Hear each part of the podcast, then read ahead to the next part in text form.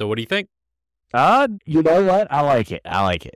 It's I like it. It's not as metal. It's but it it's not has- metal. It's definitely not heavy metal. I'm not getting any rain and blood out of that. But but you know what? I think it suits what we're doing here. The All right. vibe. The it's we're I'm we're vibing with it.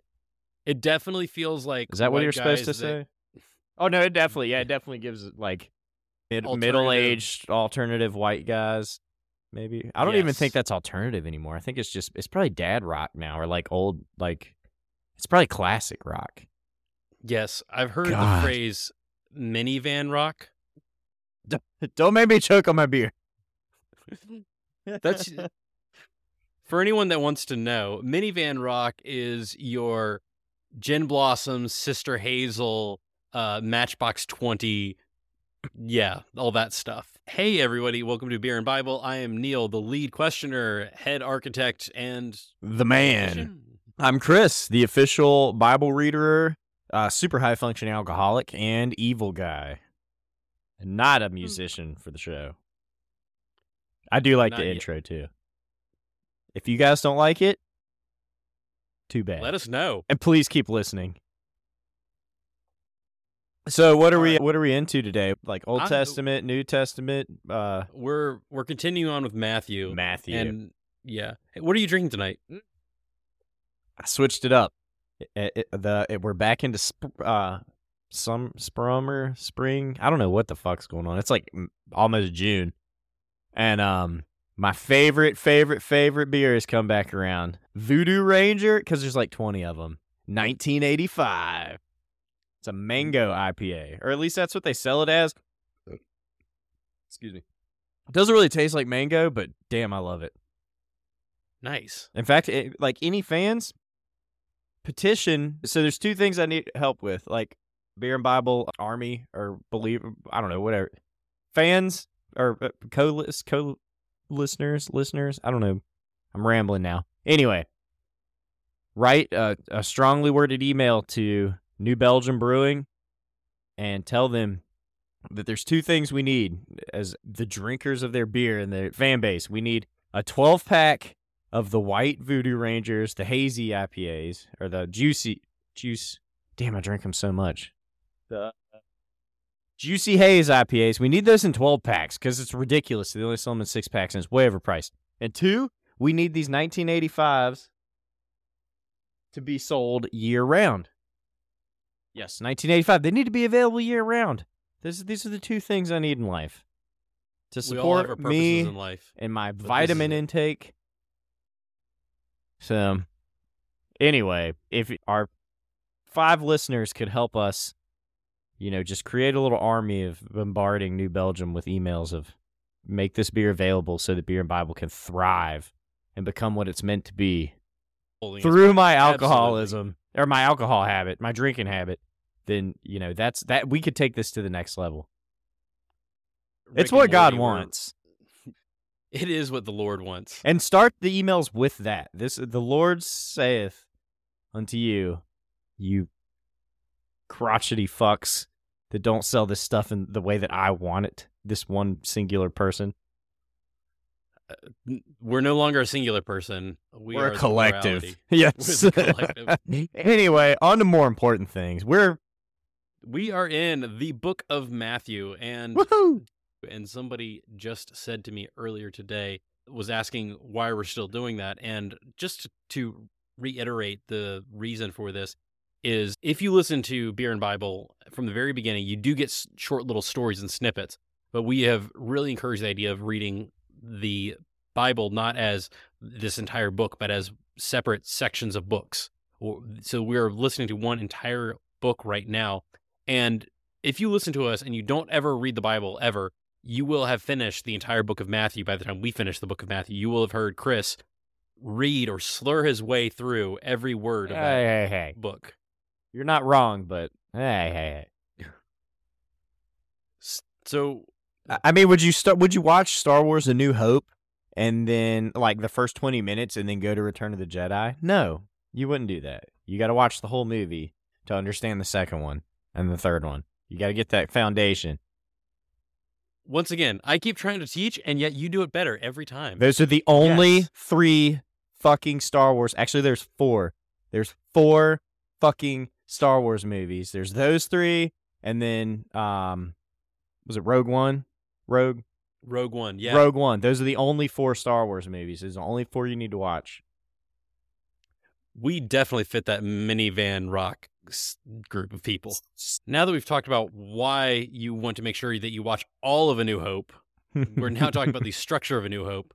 And what we are in right now is what I call Jesus' experimental album. In the book of Matthew, you have five sections of teaching, and then you have a lot of action Jesus and things happening and conversations in between then. And right now we are in the third section of teaching, and we're getting to Jesus' parables.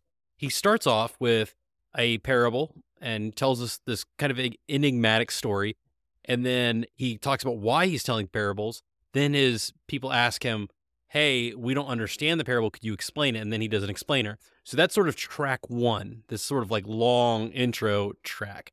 And then last week we talked about the wheat and the weeds or the wheat and tares, depending on what your Bible says. So check out last podcast. Now we're talking about uh, the next couple of parables that are going to come after that one. The first one is famous if you are familiar with the Bible and you've been to church a lot. For the rest of us, eh, it's kind of a weird one. so let's get into it. We are in Matthew chapter 13, verse 31 through 32. All right, let me see what I can do here. This is I'm in, I'm in my wheelhouse right now. All right, he told them another parable. The kingdom of heaven is like a mustard seed. Ah, I know this one. Which a man took and planted in his field. Though it is the smallest of all your seeds, yet when it grows, it is the largest of garden plants and becomes a tree. So the birds of the air come and perch on its branches. Is that true? I mean, I don't think Jesus would lie to me, but I've never seen a mustard tree. Like, I don't know what the fuck. Me and Stacy are all the time. Uh, my wife are always talking about like how like stupid we are when it comes to plants. Not like she's actually really good with plants, and like thanks to our cow poop water that flows through our pipes and all over the land, she's like really good at growing things now. But like, what does a banana grow on? Is it like a tree or a bush? I feel like it's like a bush type thing, or like pineapples. Like, what? Tell hey Neil, what does a pineapple grow on? Wait, does it grow like a short bush? Exactly. That's the I don't fucking know. you know, that's, that's how all of our conversations go. So I'm like, is mustard really a like a mustard? Like, is it really a tree or is it like? You can conf- you I- could you could fuck me up with some plants. If we got onto Jeopardy and I was a, mm, like one question away from a million dollars, like winning something, and they went into like fruiting or like fruit giving plants or like flora, I would be fucked. But just Yeah, I- curious. I, don't know. Hey, don't listeners, but is, it, can- is it a tree? So I can tell you this that when you grow mustard seed in the Western Hemisphere, Mhm. it's supposedly pretty small. So a couple things: the mustard seed is not the smallest seed in the world. So Ah. Jesus was a liar. Ah, Jesus. It might have it might have been the smallest seed at least in the area. So maybe that was the reason he uses it. Another thing is that it is found as an example in rabbinic literature as being a very very small thing. So Hmm. I'm going to go ahead and read a quick section from that. So, if one was eating a heave offering, felt his limbs tremble, he holds it onto himself and swallows the heave offering, and they are made unclean by any amount of discharge at all, even though it is like a grain of mustard or less than that. So, if someone's sick, whether it's skin, a little droplet of like spit falls on you and you're unclean. Is that what I'm hearing? Yes. Yep. Ooh. So they use that, and then lo, I am a Nazir, uh, Nazarite. So this is like John the Baptist or our big buddy Samson, a jugful. if he says I am a Nazir, a jugful, like I, how much of your of a Nazarite are you? How long are you going to be a Nazarite? And he says I am like a basketful, and uh, that's the next line, basketful. They examine his intention. If he said I intend to be to take a Nazarite vow for one long period, he is a Nazarite, a Nazir for thirty days. But if he said, I took a Nazarite vow without specification, they regard it as a basket full of mustard seed. He is a Nazir for the rest of his life. Hmm. So that would be like, okay, like a basket full of figs, you can get maybe 30 of them in there. But how many mustard seeds could you get in there? Plenty. So what they were saying is he just has this undetermined amount, and how you measure that space of how much of, of a Nazarite he is depends on what you are going to measure. Is it going to be, are you going to count it by mustard seed or are you going to count it by figs? Hmm. So that is a rabbinic teaching, at least, that they are pretty small. But to your point, what does it grow on? Well, is it really a tree? Eh, kind of more like a bush. Some people say it can grow maybe like in the Western Hemisphere, maybe up to knee height or something like that. But we have other people who've said, no, no, like you, you plant that thing in the right climate, in the right situation in Palestine, you will have something that's like two and a half meters tall. Dang. So it can get pretty big just depending on the scenario and situation. There are stories in rabbinic literature of mustard plants getting to the size of trees. So you're not completely out there. Uh, Hmm. Some people, have, again, have thought, well, this is kind of strange. Like they're not used to hearing these things. So they were like, well, it's just Jesus being hyperbolic again. You know, the grain earlier in his earlier par- parable was producing 160 and 30 times. So it wouldn't be out of the ordinary for Jesus to be hyperbolic here as well. Yeah. Mustard's mustard seed's great for cooking too. That's a nice spice. Throw on some shit, crush it up a little bit, sprinkle on some shit. Is it much different than just like your French's mustard or your your Dijon mustard? Well, when you're using just the seed, it's more like to the point. Like it's more bitter. Like a little bit goes a long way because you know when you crush it up and it's turned into mustard, it like it, it it gets watered down a little bit. So and it's like direct. It, it has more of a bite. Like you can throw a little bite or tang on something rather than having like you know it, it it's you know. Does that make sense? It does, and it's kind of interesting because in our story, the person uh, who guess wants the spice, oddly enough, they have this intentional action of planting a seed. And some people have pointed out the funny parable here when you sit there and you say, "I'm going to take one mustard seed and plant it right here," which doesn't make any sense because you don't do that with a single mustard seed. You got a bunch of them, you scatter them, and you're like, "Oh well, one of them is going to make it." That's how you scatter seed. yeah, that's true. Wink, wink. Ha. So the tree gets really, really big, and then birds perch in it, which is again really weird because it might not grow that large. And we've talked before about sometimes in the Old Testament, birds of prey were considered evil. Yeah. Some people think again that doesn't mean this. So I- That last parable, birds were bad. They came and pecked away all the seed, and they were dickheads. right? And so we have to be careful. Do we mean to think that birds are always going to be evil in all of these parables, or do we look at each parable as its own silo and say, okay, the kingdom of heaven is something that's going to be start really, really small. It's going to be planted and it's going to grow over time and be a lot larger than people expected it to be. And it's going to be so large that birds can either, some people have meant to be like, oh, it's a good thing that even birds can perch in and they can find solace and rest. And so it's really good. So let's go ahead and move on to verse 33. Got it. Hmm. Oh, let's see here. 33. He told them still another parable. The kingdom of heaven is like yeast that a woman took and mixed into a large amount of flour until it worked all through the dough. So this is pretty unique that it does not. sh- He that- completely switched it up on us. what do you mean? He went from mustard seeds to dough. Yeast. Yeah. He just flipped again. So he went from wheat and weeds to mustard seeds to suddenly dough. He's like, look, look, look. I don't think y'all are getting it. Let me, let me just, let's think this. Uh, we might not have a bunch of farmers here. All right, we got any bakers? Anybody that, that like? I know y'all all make bread. How about this? Is that what he's doing? It very much could be. Like, what are things that all these people deal with on a daily basis? Me just throw it against the wall and see what sticks. Right, right. I think that's a fantastic way of looking at these. Something else that's unique is that this is not found in Mark or John. It's only found in uh, Luke or Matthew. So some people think that it was added just because, it, well, if it wasn't in Mark, but these guys added it, may, they maybe made it up. But I'm thinking, eh, I don't know. Because if two guys are saying it and they've got two different sources, I'm kind of likely to be like, eh, it fits. But the leaven would have been old fermented dough, which was then stored and then fermenting its juices until it was mixed in with new flour, new dough later on. I don't know how many of our listeners make bread all the time, but assuming you don't, like that's it's like a sourdough starter. If you're unsure what that is, go onto YouTube, look up how to start a sourdough, and you're welcome. You have a new hobby. Now, the quantity of this, like how much are we talking? We're talking each section is going to be 13 liters, so roughly 40 liters total, roughly, which is going to come out to about 50 pounds of flour. So, how much could this feed? Some people have said it can feed up to 100 people, and maybe the idea is it's like there was this, this rabbinic idea of this end of the world feast. When the world ends and you get to go to heaven, there's going to be a giant feast and everyone gets to eat. So maybe it's like Jesus like, oh, like she's preparing for a feast, wink, wink, because we talked about the wheat and the weeds being kind of an end of when the end of the harvest happens. Maybe that's like the end of time, and so maybe this is that idea as well. Could be, I don't know. This measure was used in hospitality back when you go back to Genesis, and we've talked about that. Genesis is the very first book of the Bible with a lot of the original first Jewish stories. And in one of those, it talks about somebody he had guests coming in and he used three measures of flour to prepare a feast for them. So maybe it's just this, it gives you the idea that she's prepping for something that's hospitable. So there are a couple different ideas.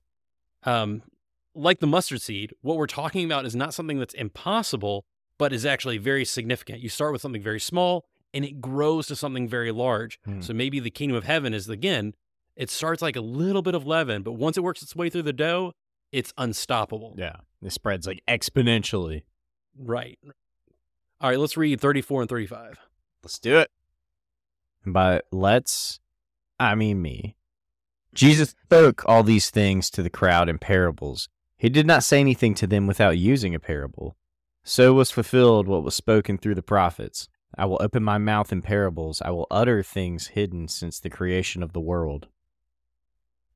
Hmm. Yes. So this is Matthew doing his thing again. Whenever Matthew has Jesus do stuff, he has to connect it back to the Old Testament or the Tanakh as again our Jewish I don't know how big of a Jewish audience we have, but let's pretend we have a massive Jewish audience and they listen to this all the time. This would be the Tanakh. And you're like, yes, I know. I know what the Tanakh is now. but in the Tanakh, he, he has to tie it back and say, see here. So he is pulling from Psalm. This depends on if you have a Jewish Bible, which would be 78 2, or if you have a more Greek based Bible, you would have Psalm 77 2. So Jesus typifies the teachings of ancient Israel. Again, these are teachings coming from ancient, from the Tanakh. So just as Asaph re- recounted the great deeds of God in a cryptic language, now Jesus reveals the kingdom of God through veiled speech. So he he's kind of going, look, Jesus is doing what they did in the Tanakh. This matches it. Now, Jewish sages, as far as I know, did not consider this verse itself to be messianic. And I know a lot of Christians want Jesus to fulfill prophecy, and I don't think that necessarily Matthew requires or needs his Messiah. The Matthean Jesus is Matthew's Messiah. He doesn't need the Jesus to fulfill prophecy so much as he needs him to correlate with Jewish teachings. Hmm. Because if he's writing this to a Jewish audience, he needs to continue to remind us that Jesus is matching their expectations or matching, even if it's not their expectations, he needs to at least find a way of showing where Jesus matches the scripture where they pull their expectations from the Messiah from. Does that make sense? Yeah. Okay. Because that got really wordy at the end of like, I got to make sure I get this point across. Yeah, he's always got to nail it back and be like, see, Jesus is still doing the thing that, like, this is that dude we've been waiting on. See, see, see. You've been hearing about him for a while. All right, let's go and read 36 through 39. All right. Uh, then he left the crowd and went into the house. His disciples came to him and said, Explain us the parables of the weeds in the field. He answered, The one who sowed the good seed is the Son of Man. The field is the world, and the good seed stands for the sons of the kingdom. The weeds are the sons of the evil one, and the enemy who sows them is the devil. Dun dun dun. The harvest is the end of the age, and the harvesters are angels. I love how it's like they have to pull him in, and it's like, okay, all right, all right, all right. Um, I get what's going on, but explain to oh, uh, Bartholomew over here. He he doesn't get it, so you're gonna have to just spell it out. Jesus, these parables make no fucking sense. He's like, all right, fine. I love it. I really think that's exactly how it's running down because they do not get it. And this is the second time it happened, which is great. Like I, I yeah, that's right because they did for it. Like I, I totally get it, but Simon over here, you know, he's I feel bad for him. He's a little slow, but he's he's part of our, you know. So you got to just tell, you, you know, just just for his sake, you know, spell it out.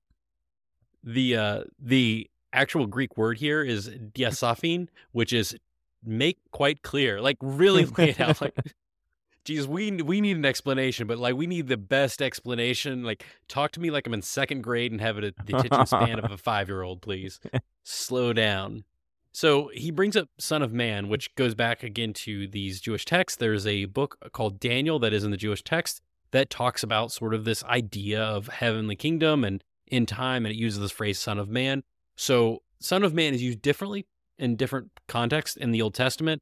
I don't want to get into that right now, but in this case, some people would say that this Son of Man is pointing to that end of the world, the, the end times. That's where we talked about the wheat and weeds, and maybe that's the end of it. And so by Jesus saying Son of Man, maybe he's like, hey, focus, this is the time period I'm talking about. So that is a possibility. And then what we're also talking about is what is the difference in the wheat and the weeds? It's the fruit that they produce. They're both plants, but they produce different things and they're planted by two different characters. You Hmm. have the Son of Man planting, and then you have the the devil coming in. He's coming back from around the corner, jumping in at, at night and sowing in these evil people or or making it all messed up. What a dick. Always being a dick with his dickishness. That is his MO. All right, let's go ahead and read 40 through 42. Got you covered. Got you covered.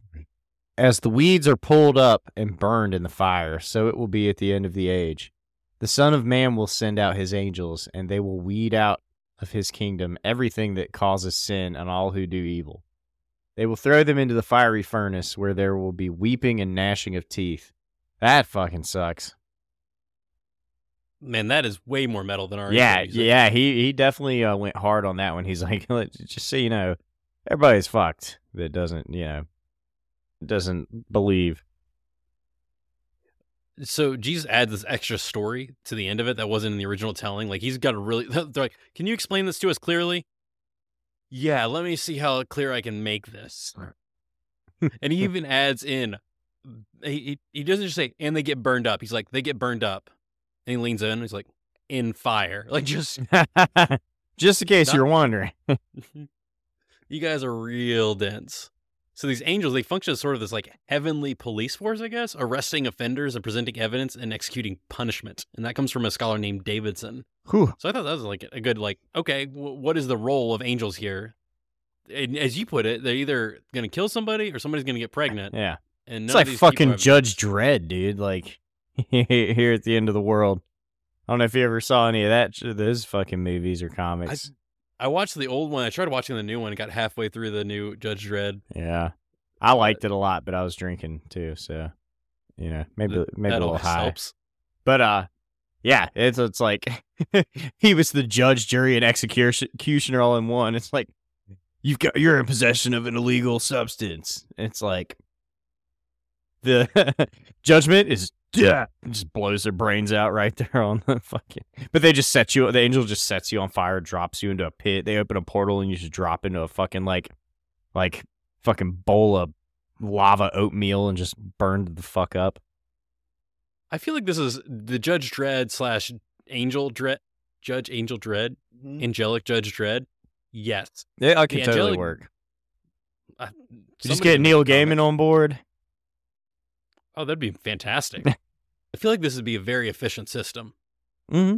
Mm-hmm. Anyways, so I'm going to read some quick literature from around that time period where this idea that Matthew is writing is probably not new to the audience that is reading Matthew. Unless they are Gentiles, like these are non Jewish people that were like Greeks or Syrians or someone else in the area that's like just came to this religion. They're like, I don't know much about Judaism, but I do love me some Jesus. And they show up and they're just like, Wait, what's happening? Who are these people that are dropping people into lakes of fire?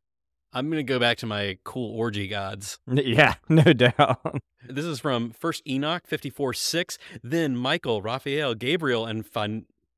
Wait, there's a Ninja Turtle in there. Uh, yeah, Sorry. there's I going to be couldn't- I couldn't them. There's. Michael. There's there's Michael, Raphael. So Ah, two, I didn't catch Michael's my favorite too. Yeah. So Gabriel and uh, Phanuel themselves shall seize them, the wicked, on that great day of judgment and cast them into the furnace of fire that is burning that day, so that the Lord of the spirits may take vengeance on them on account of their oppressive deeds which they performed as the messengers of Satan, leading astray those who dwell on the earth. Oh, Lord of the Spirits. That's an interesting fucking title. Yeah. So is that another thing for Satan? So the Lord of the Spirits can judge judge them? He's kind of like he's like kind of giving them over to like he's like, all right, dude, these the, like these go on your tally. Like here's here you I don't go. know because it says here, the Lord of the Spirits may take vengeance on them But on then it says of their oppressive deeds. yeah, and then it says Satan later on in that same. Yeah, deeds which they performed as messengers of Satan. So because they were messengers of Satan, that's what they're the Lord of Spirits is doing this to them. Ooh, So I who's think the the Lord Lord of of the Spirits is- I don't know. I don't know. I don't think it's like Lord of the Dance, but I don't know that. it's Sauron. Could be. Could be. Why does it Um, always I get tied up on the health stuff? It's your favorite. This I is way know. too foreboding for me. I wonder if it's like you grew up in Christianity. They're like, don't look at Satan, don't look at Satan. You're like, well, I kind of want to check out Satan. yeah, And I'm over here said it too long. Everyone's like, you can check out anything. I'm like, well, what about this Jesus thing? And maybe my upbringing was like, eh, be careful with that. And we both now. still going opposite directions. this is coming from a different section of writings, the Cairo Genizah. He, God, is very patient and forgiving, covering the sin of those who repent of wrongdoing, but strength, might, and great wrath in the flames of the fire with all the angels of destruction shall come against all who rebel against the, the proper way and who despise the law until they are without remnant or survivor, for God had not chosen them from ancient eternity. That's pretty hardcore too. That's that's definitely some metal lyrics, dude. It's like of poetic too. Yeah, and very much this was already decided from all eternity, which is kind of mm, Ah, I don't like that part. that's the way it sounds. At I don't like way, that and- part. Yeah, for God had not chosen them from the ancient eternities. Like, hmm, Yeah. thanks again. Which does fit with the whole seed scattering. We've talked about that as an option for interpreting some of these scriptures in Matthew, and there are very strong versions of Christianity that believe that. I can't say it's the worst or the best. It's just like that's just another form of Christianity. And I've got a lot of friends that that is the only way they see the world. It falls into that idea. If you believe in fate, I don't know. It's if you got friends that believe that their lives are determined by the movement of stars and planets and the day that they were born, I really don't think it's too far of a stretch to believe that there's some sort of deity that decided everything from the very beginning. You know what I'm saying? That's- Like- yeah. Like, It c- uh, Quit being fucking rational here, bud. that makes too much sense. And- two sides of the same coin, I guess. I don't know. Like, yep. yeah, That's a solid that's a solid argument you present there. Yeah. All right, here's another one.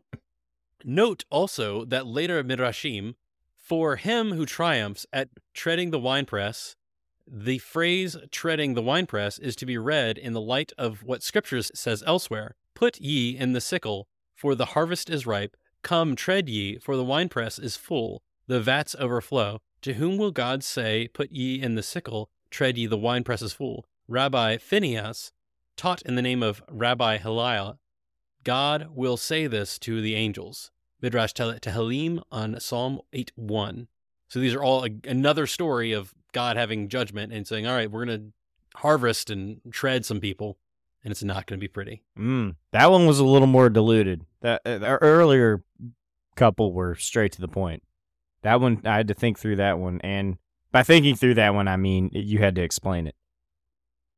All right, so let's read some other old stories about these tares, these weeds. Let's Let's, jump to Psalms 140, verse 9. 140 verse 9. I got that shit marked. 140 140 where you at, bitch? Uh Okay, here we go. Let the heads of those who surround me be covered with the trouble their lips have caused. Oh shit. So we get an example of people that become stumbling blocks or people that are blocking others from understanding uh, the word of God. So those are the people that are going to be judged. Let's jump to Leviticus 19:14. That does make sense. You know, let the heads of those who surround me be covered by the trouble their lips have caused. So it's like the people that are like fucking with me, like, like not fuck them, but like let their own shit that they've done that they're hitting me for, like, let that tie them up so that they're not fucking with me. You know, Yes.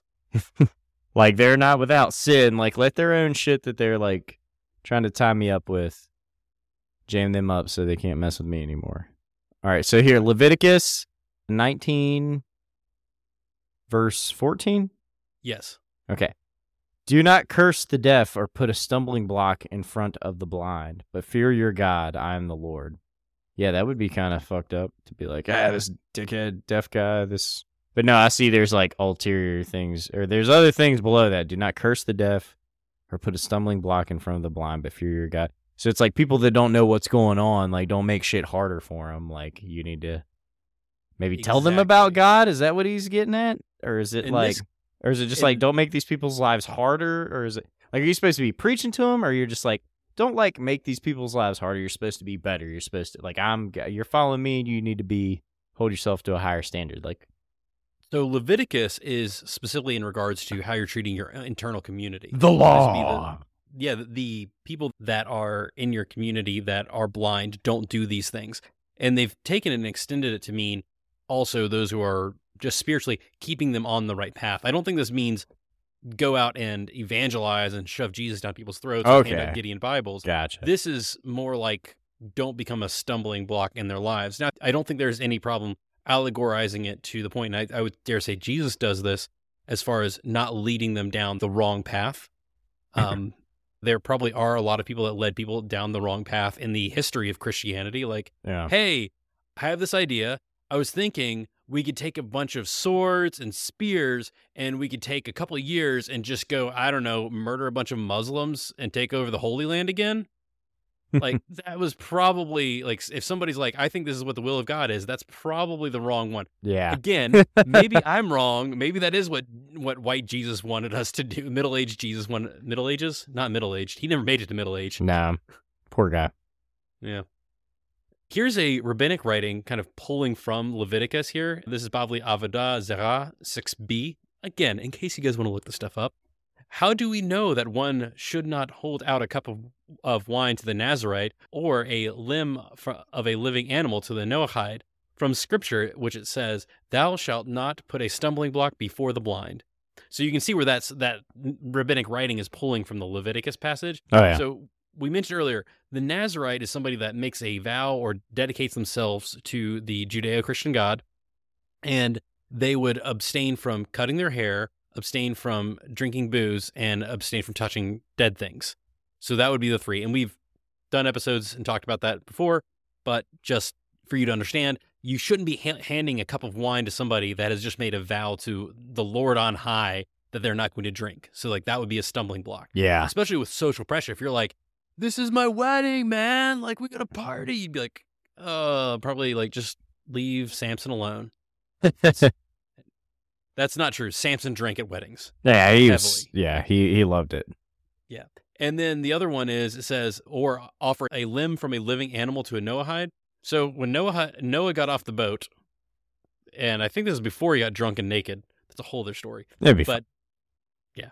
So Noah, if you look back into either Jewish stories or into Christian nurseries, there is this story of Noah who puts a bunch of animals on a boat. There's a giant flood. God just eliminates and kills everything and everybody except for the people and the animals that are on the boat. They had to because come he's in. a- yeah, yeah. I was about to say he's a loving and gracious God, but I like your your your take with he, they had it coming.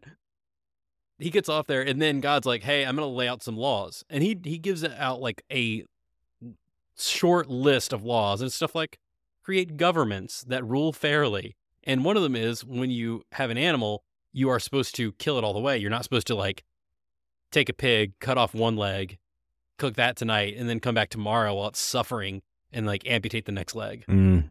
So it's like don't offer a Noahide, somebody who's like follow trying to follow these laws, which in their case, a lot of people believe that the Noahide commandments would be all Gentiles. That is, when Noah came off the boat, God gave Noah these rules, and since all of humanity descends from Noah, these are the rules that all humans outside of Jewish culture are supposed to abide by. Yeah. So- just just kill it all in one swing. Don't make it an Eli Roth film. Like. I didn't get that reference. Eli Roth? Oh yeah, yeah. Hostel, uh, Green Inferno, Oh, okay. Thank you. cannibalism, cutting off limbs while they're alive.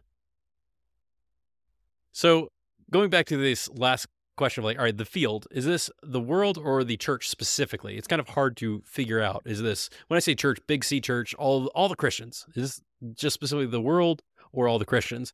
And in verse 38 is the world, but in verse 41 we have specifically the kingdom of God or kingdom of heaven in this case.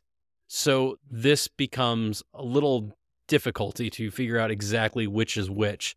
So I don't know. That's my answer here. I Hmm. do not know which one is which. That's so weird. We usually don't come up with answers like I don't know on this podcast or leave things vague or people wanting. I don't know if we leave anybody wanting, but I'm rest, kind of yeah. I'm kind of proud of our, our consistency. Actually, I'm very proud. We have a we've created a standard. a standard of ambiguity. yes. All right, I do want to throw out another option here. Do So it. We, I am going to talk about these three parables we've just told. So, what are our three parables? We talked about the wheat and the weeds. We Mhm. talked about the mustard seed. Yep. And then we talked about this leaven going throughout the dough. And we spoke of them as three separate stories. Most of the scholars that I read, the majority of scholarship would see these as three separate stories. There is a very minority opinion, and I need to be very clear that this is extremely minority. I don't think I've ever heard it taught this way from the pulpit ever in my life as a Christian. So, which isn't super long, but you know, never heard it t- taught this way. I think it is interesting that Matthew tells one story, tells another, tells another, and then goes back to the very first story and gives the interpretation. So the possibility is that these three stories are the same story told three different ways. So you would have the wheat and tares. You we kind of have the explanation here where it is you have good wheat growing, and then you have this bad plant growing inside. You can't really tear it out, and you know that it's going to be bad for the entirety of it all.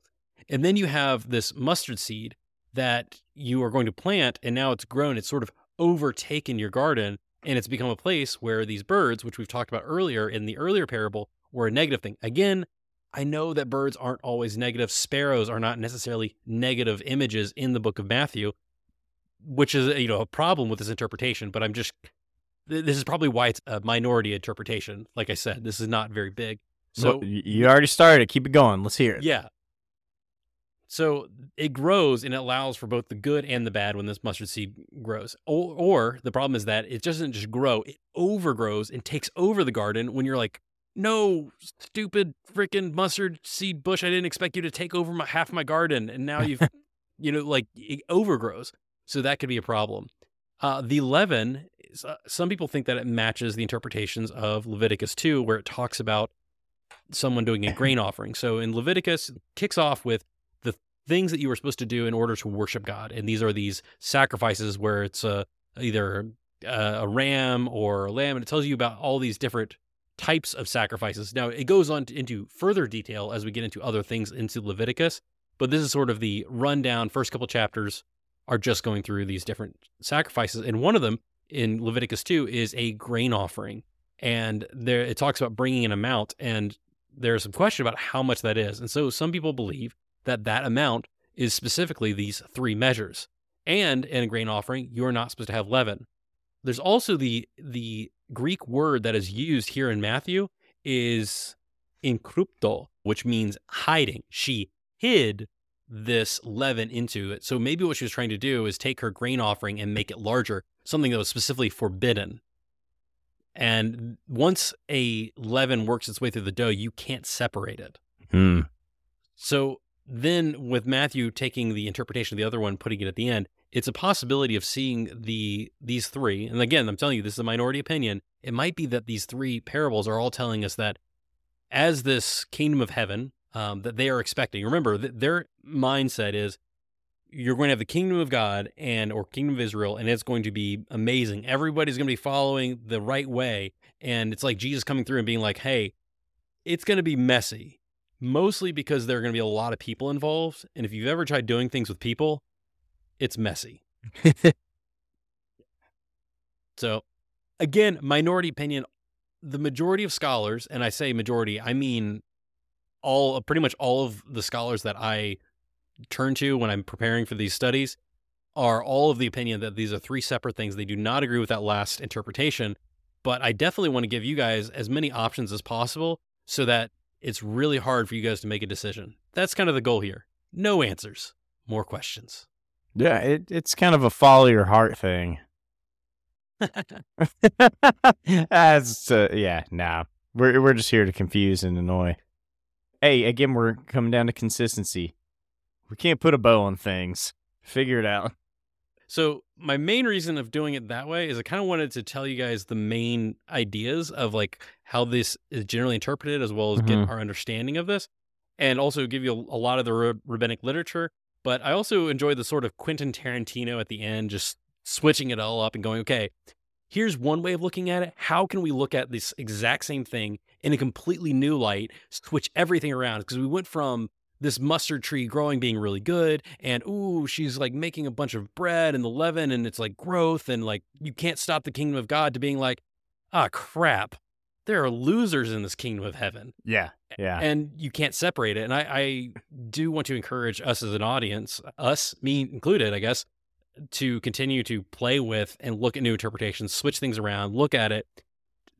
Just because somebody's got a bunch of letters after their name doesn't necessarily mean they're right. It also doesn't mean they're wrong. It just means you know here's another thing to look at and figure out for yourself. Maybe one day we'll talk more about how we kind of work through those things and what the tools are and our what we would call lens or hermeneutics are for that. But for you guys just be open to the different interpretations and be comfortable with landing on a side if you're like no this one makes way more sense than that one and i don't know just have as much confidence as you can without having too much commitment Yeah. uh, You don't have to put all your leaven in one bread or eggs in one basket. yes Keep yourself open. All right, everybody. Thank you so much for listening in, and we hope to catch you next time. Uh, find us on Spotify, iTunes. Tell your friends and family, or don't tell your family. Tell your friends. Tell your enemies. Oh, Uh, uh, Instagram at Beer and Bible Show. Yeah, hit us up. Let us know what you think. Thanks for checking us out. And uh, yeah, we love you guys. We'll see you next time.